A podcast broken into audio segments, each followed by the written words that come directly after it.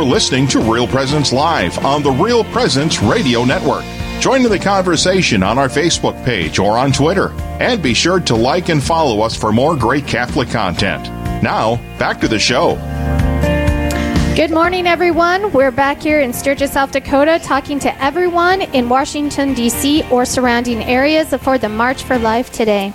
Good morning. You're on Real Presence Live. I'm Todd Tobin, and I'm here with. Karen Gibas. Yay! And we are covering today the March for Life event in our capital and all of the exciting events that are taking place within that big event. Uh, president uh, Trump will be the first president ever to speak at this event, and we're really excited to hear. He'll be at 11 o'clock Central Time.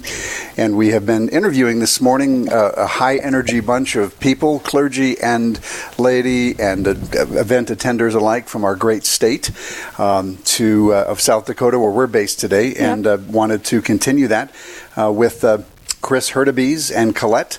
Uh, Chris is the Associate Director of Catholic Formation for the Diocese of Superior in Minnesota, and Colette is a youth from New Richmond, Wisconsin. Good morning to both of you. Good morning. Well, thank you so much for letting us join you at this exciting time. Can you guys, uh, maybe Chris, tell us where are you guys right now? At the, yeah. are you waiting to get into the to the rally?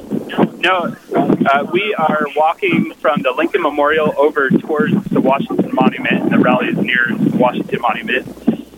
Uh, so we had mass in our hotel this morning, which was awesome. We were able to bring uh, one of our great priests along with us and celebrate the mass, and then eat some breakfast. And now we're just making our way over.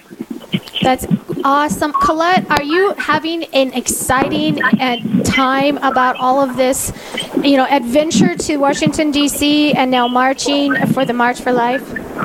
Yeah, definitely. Um, this is my second year on the march, so it's nice to kind of know what to expect. But yeah, it's definitely been an adventure from the 20 plus hour bus ride to actually being in DC now. So yeah. yeah. Colette, what is uh, what is around you and going on around you right now? Um, so, right now we're, we're just walking away to the Lincoln Memorial, but there's a lot of here from different um, parishes, dioceses, and uh, colleges. So you can definitely like feel the excitement, and we're all excited to march today. And Colette, what are some of the conversations that you're having with people that you've never met before at this fantastic event? Yeah, um, it's really cool just like waiting in line for the bathroom or like to eat or something. You definitely like have good conversations with people from all over the United States that share the same views as you do. Um, and there's like definitely connection and prayer too, and like knowing that we all turn to that um, with this issue. Colette, are you meeting both Catholic and non-Catholic people in your conversations? Yeah. Um, definitely. Even like it, within our group from the uh, Diocese of Superior, there are some people that aren't Catholic but still choose to come with us. So, yeah, definitely. What a beautiful opportunity for you guys to show them what standing up for life is and exactly how that looks like in the Catholic Church, which is such a beautiful testimony to mm-hmm. our faith. So, thank you for that. Well, we are here on Real Presence Live. I'm Karen Gibas along with Todd Tobin, and we are speaking to Chris Hurtubise and Colette, and they are from the Diocese of Superior.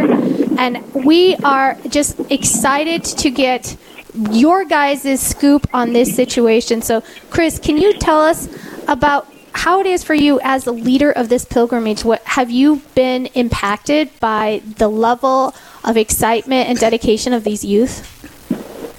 Yeah, absolutely. This is uh, one of our marquee events in diocesan youth ministry for diocese.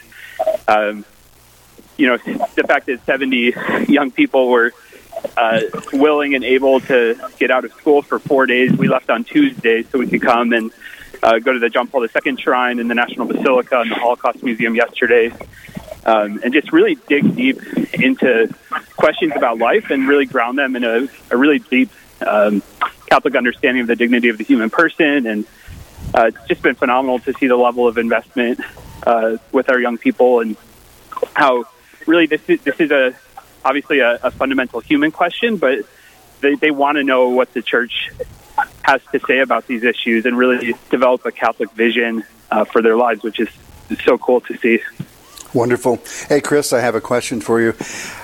How did Karen do with the pronunciation of your last name? Oh, my goodness. Uh, I've heard worse.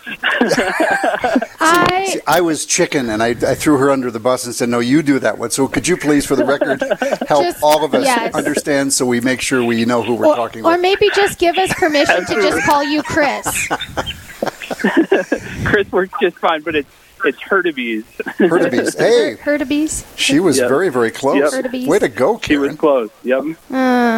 It is not my forte. It is not my forte. She did a good Yeah, job. Thank you for good. clarifying that. So um, you're with we, thousands of people, hundreds of thousands of people.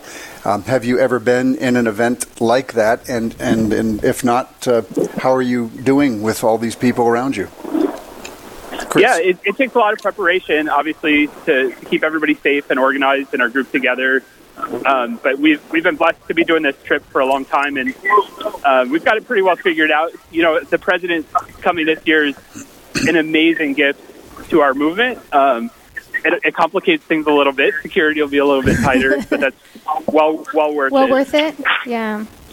Well, you guys sound like you are having the most epic adventure right now. But Colette, can you just what what what one thing would you like to tell our listeners about your experience at the March for Life so far?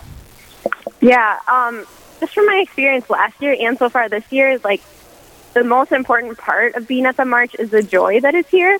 Like last year, so we finished the march and we were on this street corner in DC, and we just started like singing and dancing, and the joy that was there was like really what I brought home. Oh, Um, that's so that's so beautiful. That's nice. Absolutely yeah, so I beautiful. think this, like, even though this is like a really hard issue to talk about, and definitely there's like a lot of sorrow in standing up for this, um, the joy is like the part that I think we need to be sharing. All right. Well, thank you both, Chris and Colette, for taking time to be on our Real Presence Live show, our special coverage. Um, we appreciate all you're doing, and just know of our prayers for you. And thank you, everyone, Thank for you. tuning Thank you, guys. in. And uh, Real Presence Live, we're covering the March for Life in Washington, D.C., and we have people from across the listening area that will be participating.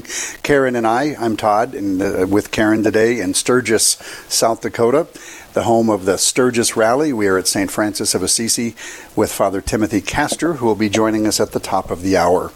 All right. And well, and you are listening to Real Presence Live. Stay tuned for more interviews coming up. This is Real Presence Live, where the focus is not on the evil around us, but on conversion and mercy through the good news that is always good. We're local, engaging, and live on the Real Presence Radio Network.